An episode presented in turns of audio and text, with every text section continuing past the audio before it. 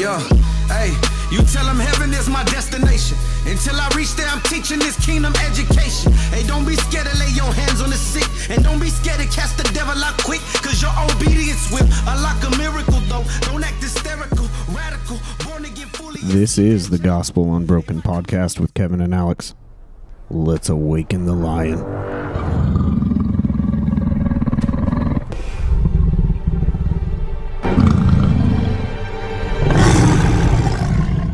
What is up, everybody? Welcome back to the Gospel Unbroken. Um, man, that song always gets me hyped. Shout out to Brian T for making some awesome uh, Christian rap worship music. Um, yeah, it, it just gets me fired up to to sit down and, and talk about the good word. Yeah. So before we jump into Romans chapter four today, uh, to continue with our Scripture Sessions, Scripture Sessions, excuse me. Um, one, I'm a little under the weather, so uh, please forgive me if there's some sniffles. Um, but we're getting through it. We're fighting through it. The other thing I wanted to talk about real quick before we jump into it, I it, it, isn't it amazing how our children reveal things to us? Uh, so this morning, uh, I'm on I'm on full dad duty today, and normally my My dad duties consist of at the end of the day, because uh, I get up and go to work pretty early. So I don't normally do the kid drop off and, and get them going for school in the morning. So I'm on I'm on dad duty this morning, and so it, it's kind of kind of chaotic getting getting things together. But you know, it's it's a controlled chaos. Of course, it's it's always controlled.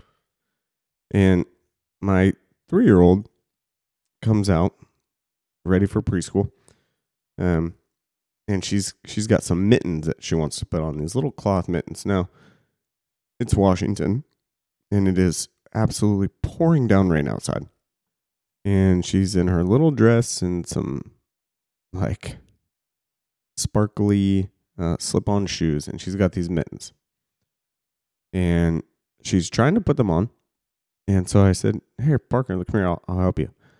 And she proceeds to tell me, "No, I do it all myself." And so I said, "Okay." So I sit there for a second. Theo's ready. He's standing by the door. And she's trying to put these mittens on. And then she's clearly struggling. And so I said, "Here, Parker, just, you know, let me help you real quick." And she proceeded to tell me again with a little more attitude this time, "No, I do it." Okay, well, we gotta go. Um, so can you hurry up? And so she keeps trying, she keeps trying, she can't get it, can't get it. Uh, and again, I'm like, "Parker, we we gotta go. Like, let me come here, let me help you." And she flops down on the floor and starts crying. Says, "I can't do it." And I was thinking about that.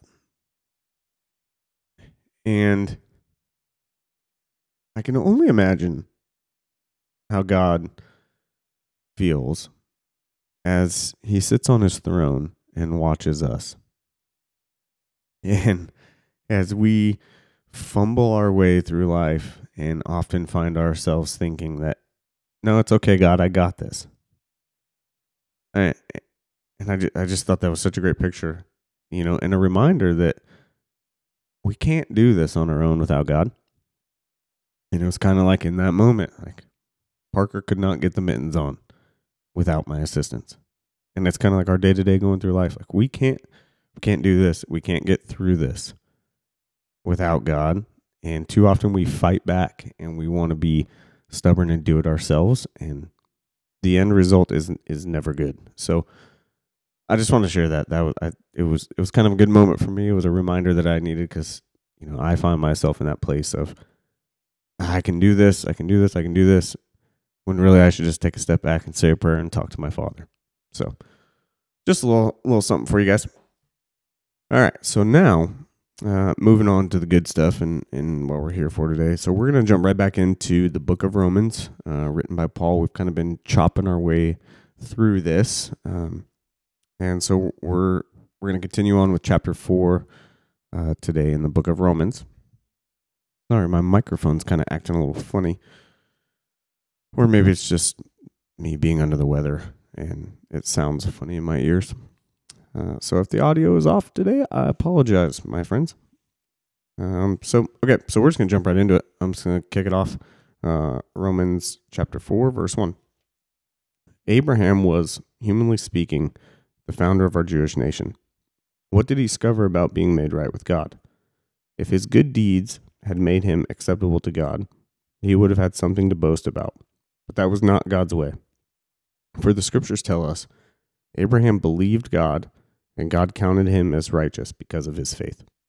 So here Paul's, you know, he's reminding us Abraham was, you know, like he says, humanly speaking, the founder of the Jewish nation. Uh, and Paul's referring to him as an example of what it means to come to God in faith. You know, as we look back at Abraham in the book of Genesis, we find that, you know, he was a man who was set apart for God. Now, I'm sure, just like everybody else on this planet, he he had made plenty of mistakes. The he he was not exempt to that. But he's still someone who we would consider, he had it all together, right? But with that being said, he had to come to God the same way that you and I do. And that's through faith. And he tells us tells us that here. He he did nothing to deserve the special promises that God gave him.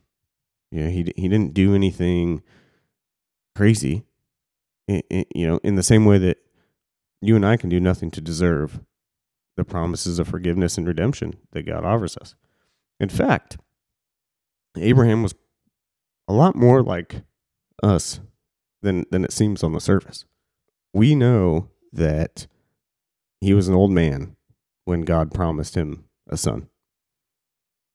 But he was an old man before he even began his journey with God. He was roughly, he was about seventy-five when God made himself known and called Abram at the time to leave. Is it possible that Abram was called to leave the city life to remove him from the temptations at home? You know, if we go back in the scriptures uh, to Joshua, Um, I believe twenty-four two, he tells us that Abram's father was, was a worshiper of idols. This is what the Lord, the God of Israel, says. Long ago, your ancestors, including Terah, the father of Abraham and Noah, Nahor, sorry, lived beyond the Euphrates River, and they worshipped other gods, which would likely mean that idol worship was, was a familiar part of Abram's world. So now God comes on the scene and, you know, asks Abram to leave. And leaving behind his, his father's house meant that he had to leave behind everything that uh, was familiar to him. Following Jesus is going to call us to leave behind what is familiar, just as it did Abram. You know, this this is the point in which we have to come to God by faith alone, because it's going to take faith in God to be able to boldly and courageously step out of what is familiar to us, um, because what is familiar to us naturally is going to be this sin-ravaged world because we are human. But we have to put our faith in God to step away from that and step away from what we've always known and what's familiar to us. You know, if he... If God comes on the scene and Abram's seventy-five, that's seventy-five years of building a familiar routine. Now we we take that into the consideration that I, you know, I didn't I didn't come to God until my thirties. You know, I, I had lived a life and I lived in a way that was familiar to me, that was away from God. And so that shift, that transition from what's familiar to what God is calling me to do, that's a tough, that's a, that's a tough place.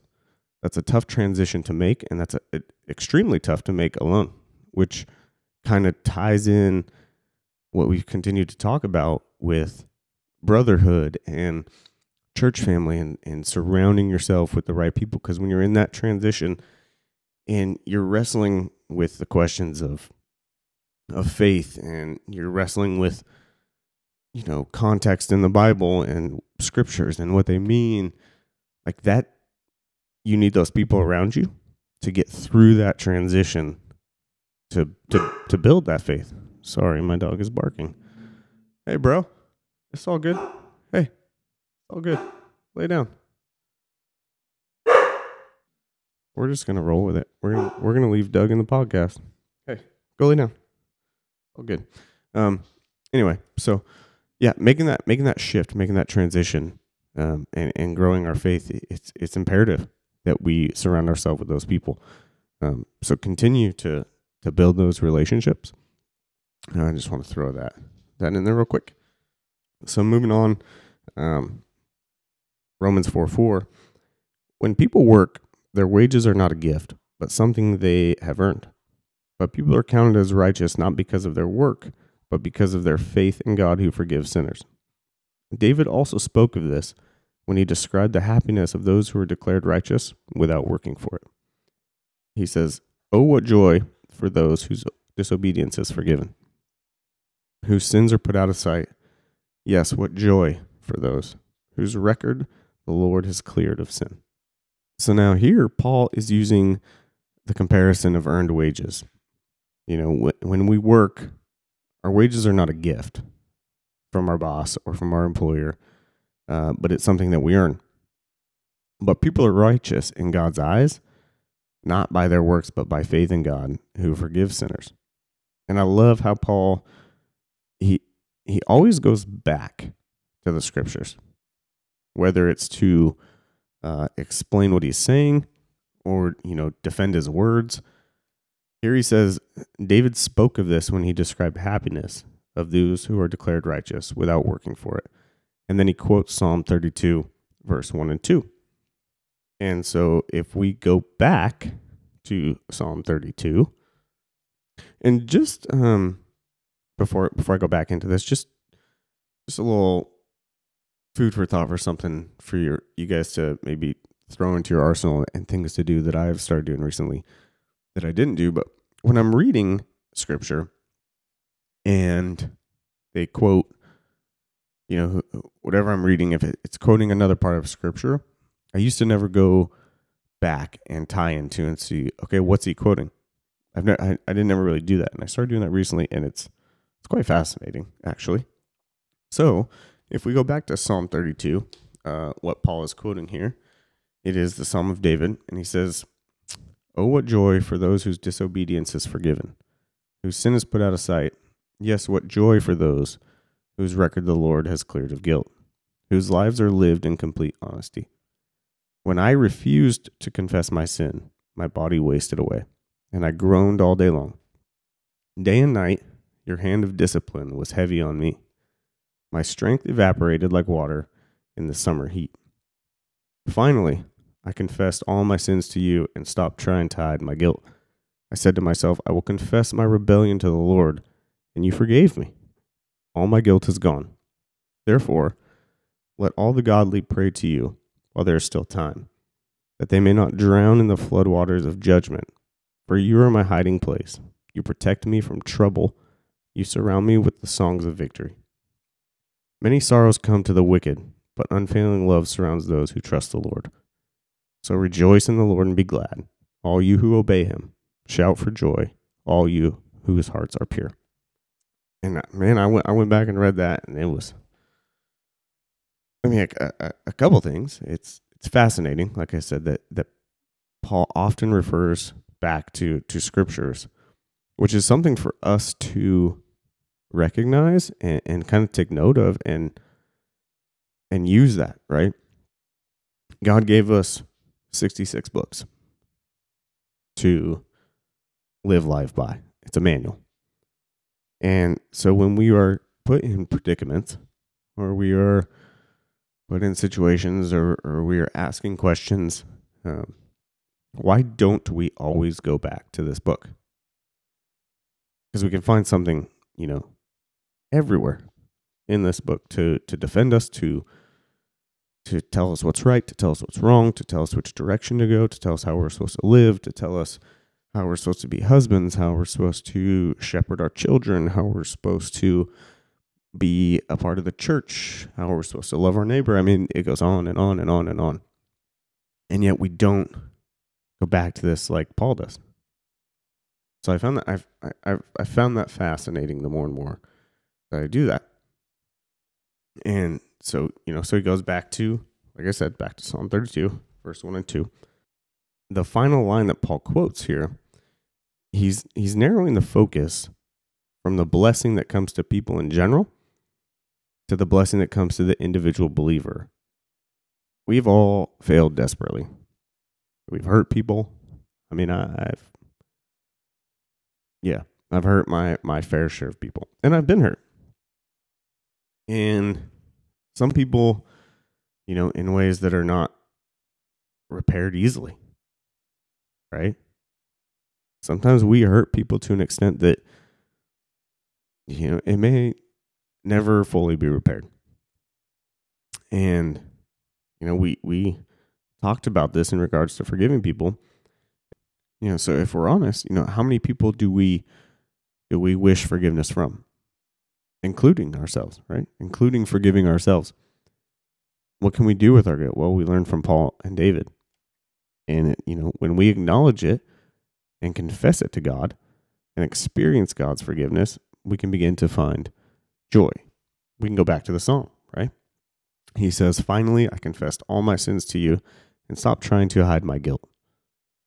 I said to myself, I will confess my rebellion to the Lord, and you forgave me. All my guilt is gone." So you you want to stop feeling guilty, confess it to God. David tells us right here. Years later, Paul refers us back to David, back to the psalm, right? Each, each one of those steps, you know, confessing it to God, uh, to experiencing God's forgiveness, those, each one of those steps, that, that is an act of faith. But the result of your act of faith will be joy. It takes faith to acknowledge our sin and confess it, right? Like that, that's a tough thing to do, to acknowledge.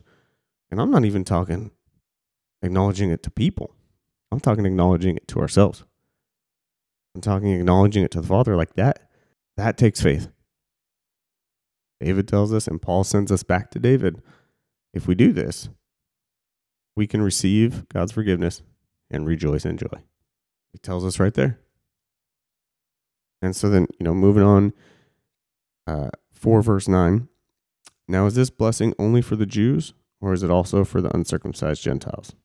Well, we have been saying that Abraham was counted as righteous by God because of his faith.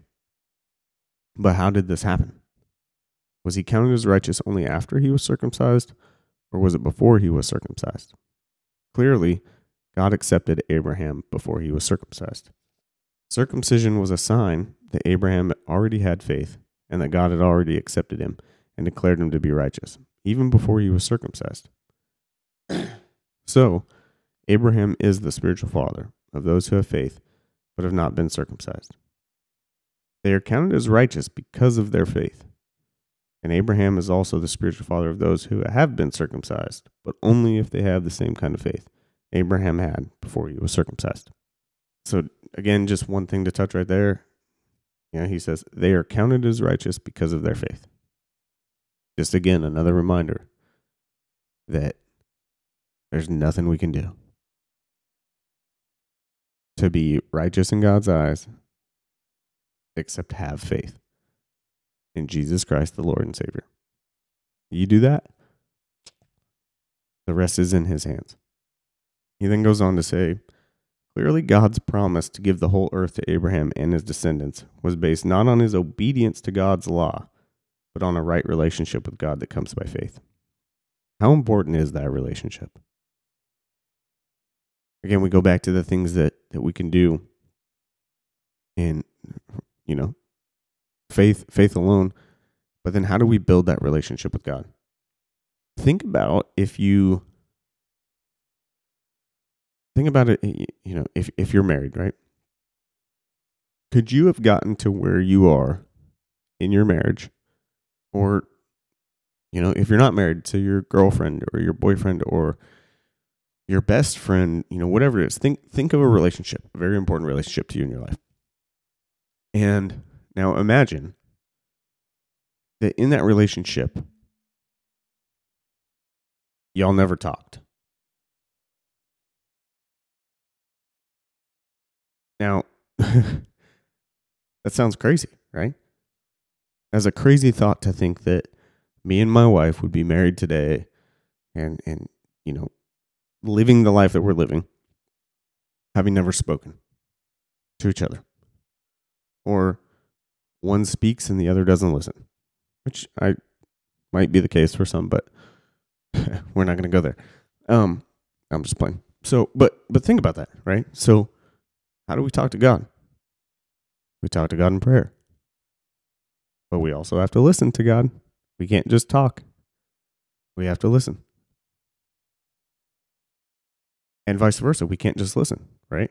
We have to talk to Him. We have to tell Him our needs. Tell Him our, you know, I, I get it. God knows all everything, but He wants to hear it from us. He wants us to talk to Him. He wants us to to strive for Him and reach for Him and and desperately want a relationship with Him. That's what He wants. And so we have to talk to Him, right? And then, you know, moving on, he says, if if God's promise is only for those who obey the law, then faith is not necessary and the promise is pointless. It's right there. He's he's telling us, if it if it solely relied on, if it, if it was about our works, none of us could do it, right? Faith would be pointless. The promise is pointless. There, there would be no need for faith. But we cannot uphold the law. We cannot live up to that standard. He says, for the law always brings punishment to those who try to obey it. The only way to avoid breaking the law is to have no law to break. I'm going to say that again. For the law always brings punishment to those who try to obey it. Now, our human brain says, well, that's kind of, that don't make sense. You know, why, why have this law if, without a doubt, it's going to bring punishment to me if I try to obey it? Well, that's why Jesus died. That's why Jesus came to, to earth. The Word became flesh. The Word was nailed to a cross, crucified, put in the tomb, and then three days later He rose so that we could be washed in His blood and forgiven. That's it, because we can't, we cannot obey the law.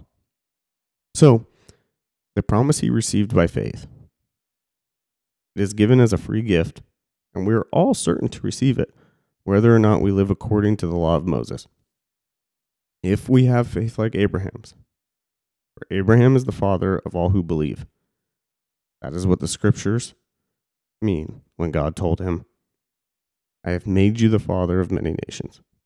This happened, and this happened only because Abraham believed in God, who brings the dead back to life and creates new things out of nothing. Now, I, I want to hone in on that Scripture right there for just a second. This happened because Abraham believed in the God who brings the dead back to life and who creates new things out of nothing. How many of you have found yourself at a point in life where you felt like nothing? Because I'll tell you what, I, I, I have many times. I found myself sitting in a jail cell, feeling like an absolute failure, feeling like nothing. I had I had gotten away from, you know, a, a tough place that I grew up in. I'd gotten away. Everybody told me that I was going to be nothing. I'd gotten away. I joined the Marine Corps.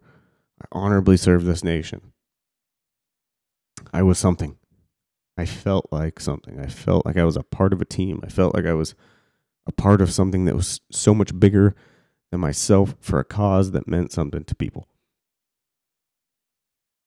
And then I found myself sitting in this jail cell, and I felt like nothing. And I truly believed it. Like I truly believed what the devil was telling me at that time, that I was nothing. That, yeah, you may have got away for a little bit, but that was just, I, you know, you just pulled one over on the people for a few years. You really are nothing, and you really are going to be nothing. And this is your destiny. And I believed it to my core. Believed I was I was nothing. I got out of jail. I sat in a room for days, and I still believed that I was nothing. But Paul tells us here in Romans, he brings the dead back to life. I was dead inside. one hundred percent I felt dead inside. And he creates new things out of nothing. I was nothing. And he created something new. I went, he, he, he created, yeah, he created something new. Because I'll tell you what, the person I am today is nothing like the person that sat in that jail cell. To the core. Spiritually, mentally, emotionally, physically, the posture of my heart, the way I think, the way I talk, the way I carry myself, the way I act, the things that mean something to me, the things that are important to me, the things I focus on. None of it is the same. Because I was made new by God.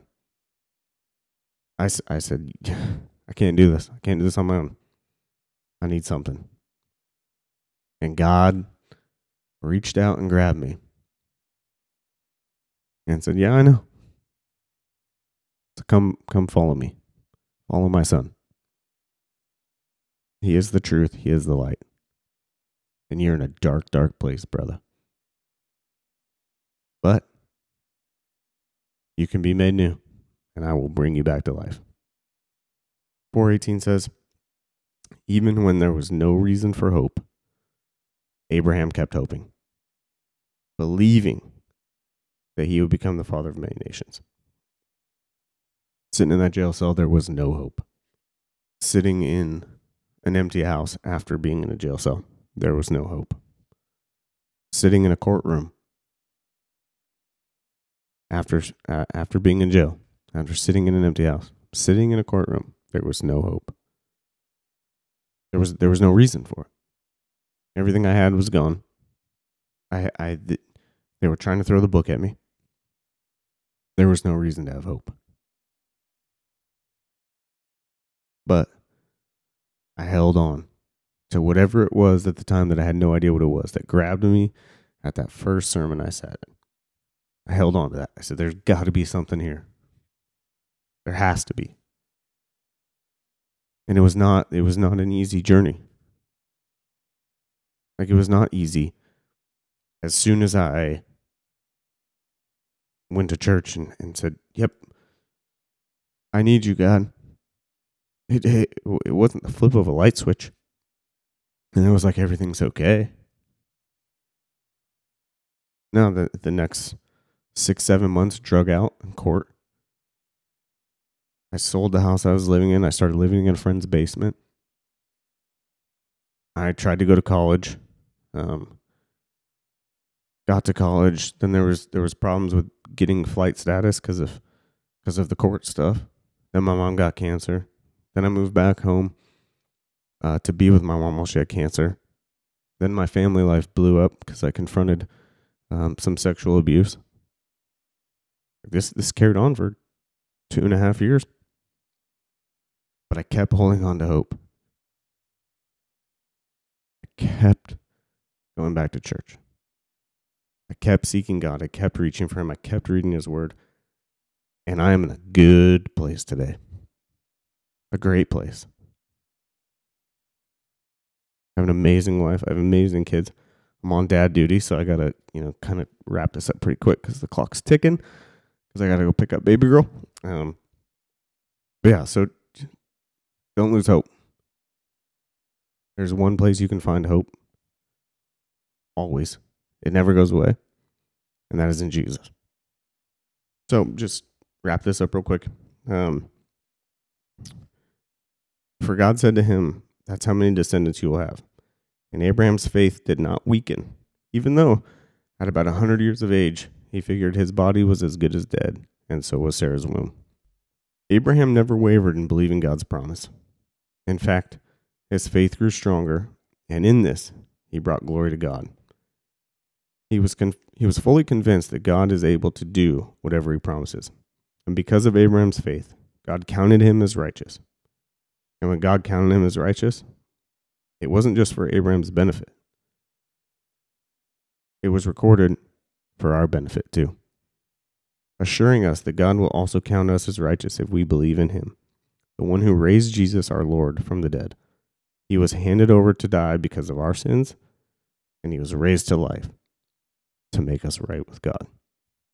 Don't ever waver from believing God's promise. You will face trials. You will face tough times. You're going to face struggles.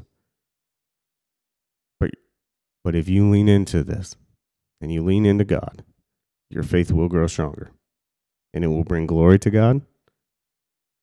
And because of that, God will count you as righteous. And that's all I got. Stay bold, stay courageous, stay in the Word. Yo, hey, you tell them heaven is my destination. Until I reach there, I'm teaching this kingdom education. Hey, don't be scared to lay your hands on the sick. And don't be scared to cast the devil out quick. Cause your obedience will unlock a miracle, though. Don't act hysterical, radical, born again, fully, yes, evangelical. Hey, my commitment is consistent in my Father's work. How can you say that you a Christian if